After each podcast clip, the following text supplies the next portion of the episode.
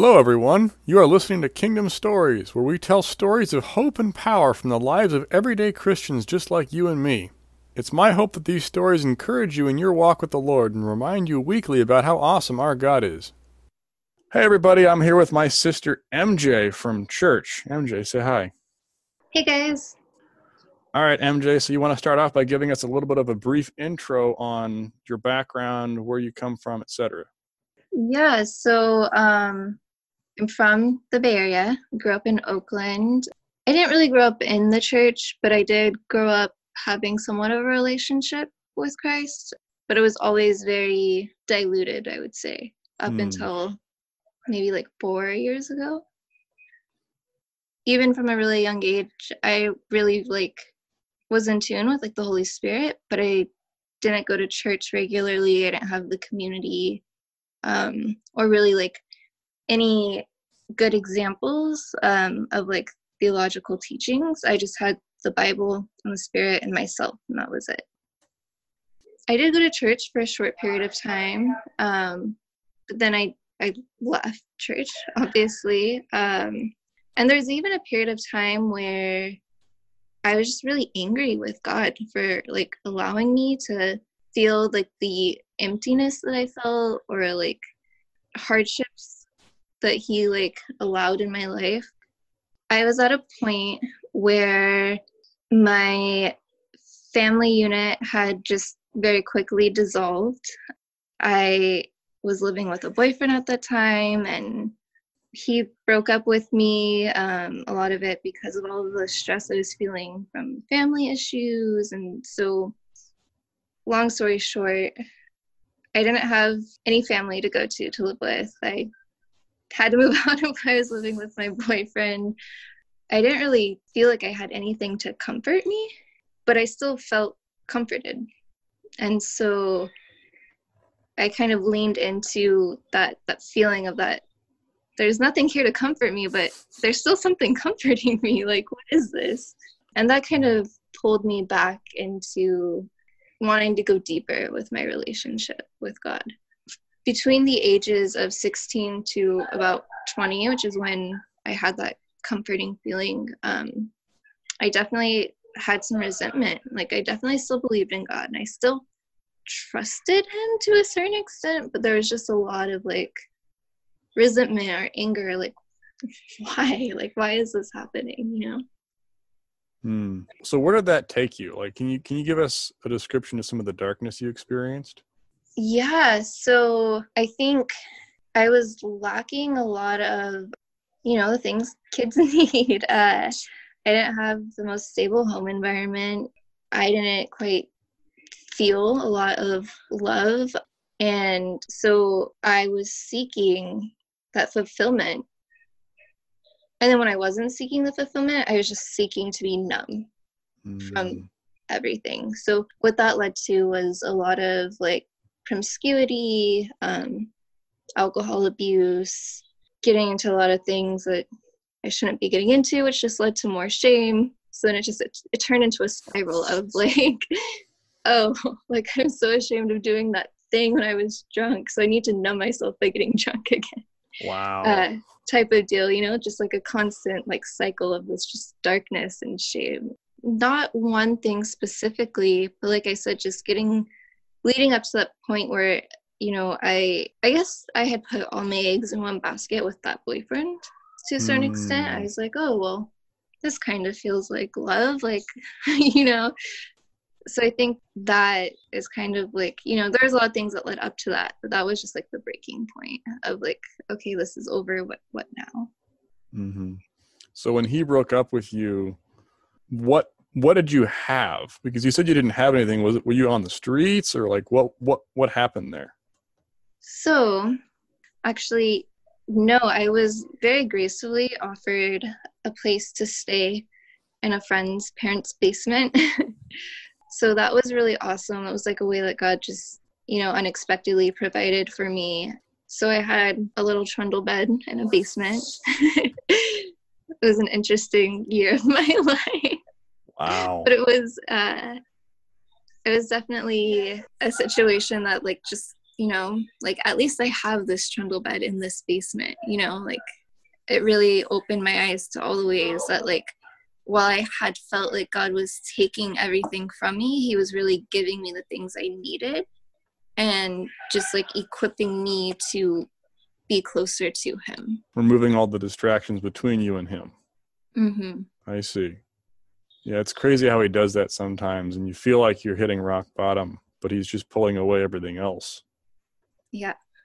So, can you kind of describe for us a little bit, kind of go into detail on that transition period from like you had you had no hope but you were felt you felt comforted and then you said this this comfort just like stayed in your heart even when there was no reason for it can you can you give us a little bit of the the background maybe some some things you tried trying to figure that out like what what happened with that? Give us some details.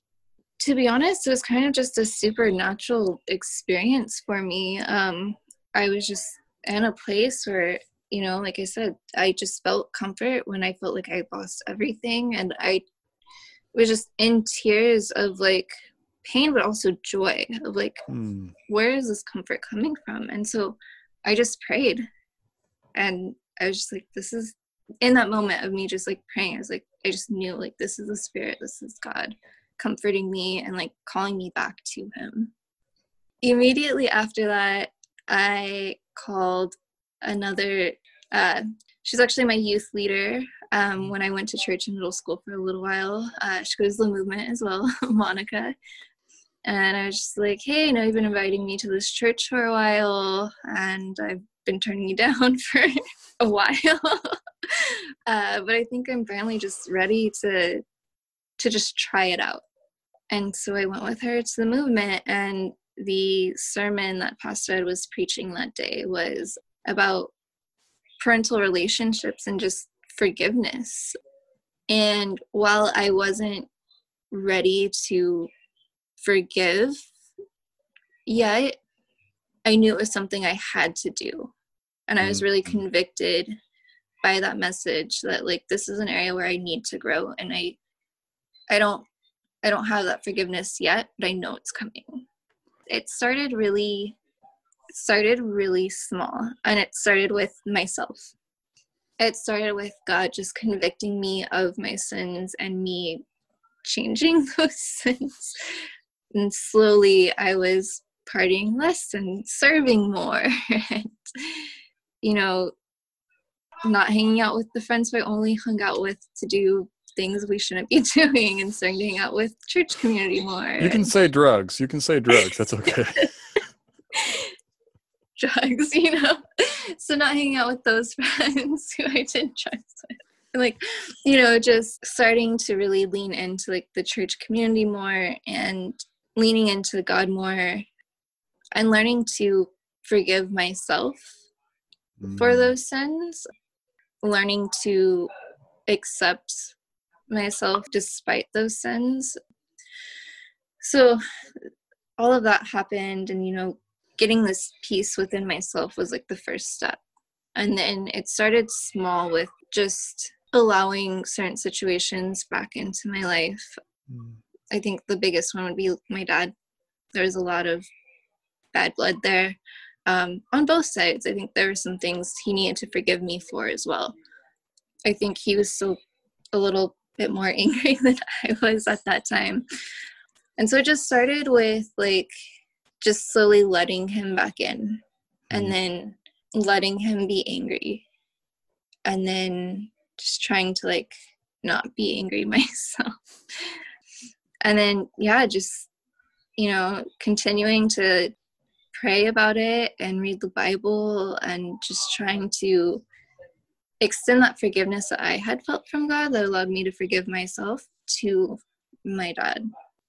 And i think that helped both of us. I think his anger eased so much my anger eased and there are still days where i think there are certain insecurities about our relationship but compared to i couldn't even talk to him Wow. now he he often stays with me and like we get along great like he has a room at my apartment for commuting type of deal. So it's just been a, like a really miraculous journey of, oh, okay, like we can just sit and hang out now. Wow. Just something we didn't do from, I don't know, as long as I can remember.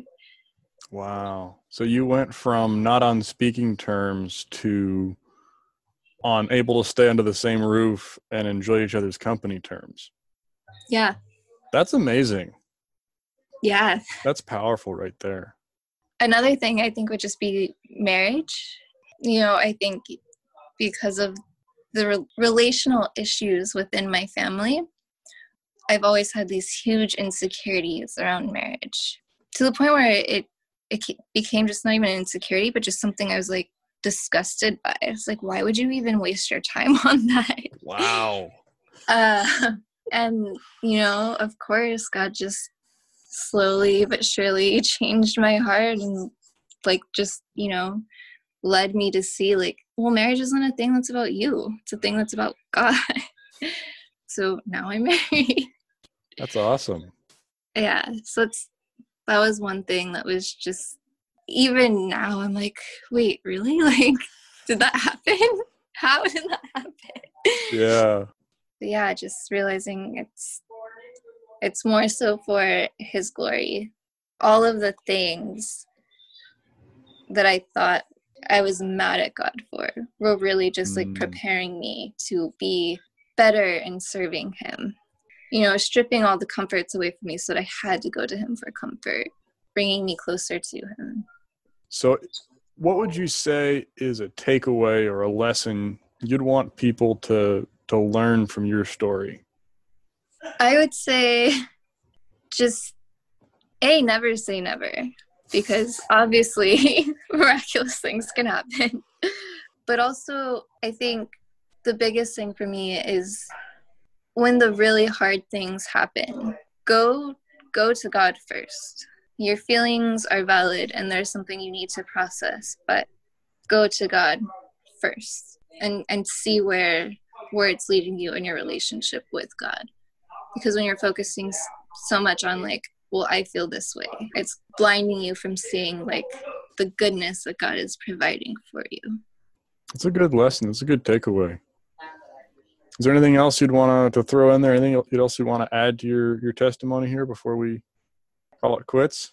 No, I think I think I flushed through it. All right. Awesome. Well, thank you for joining us and sharing your testimony with us. If you like the story today, please don't hesitate to spread the love. Share it, like it, and subscribe to hear more. If you want to share a story from your life about an encounter with God, please don't hesitate to email me at jesse at newawakeningministries.org. Stay safe and remember, the kingdom is among us.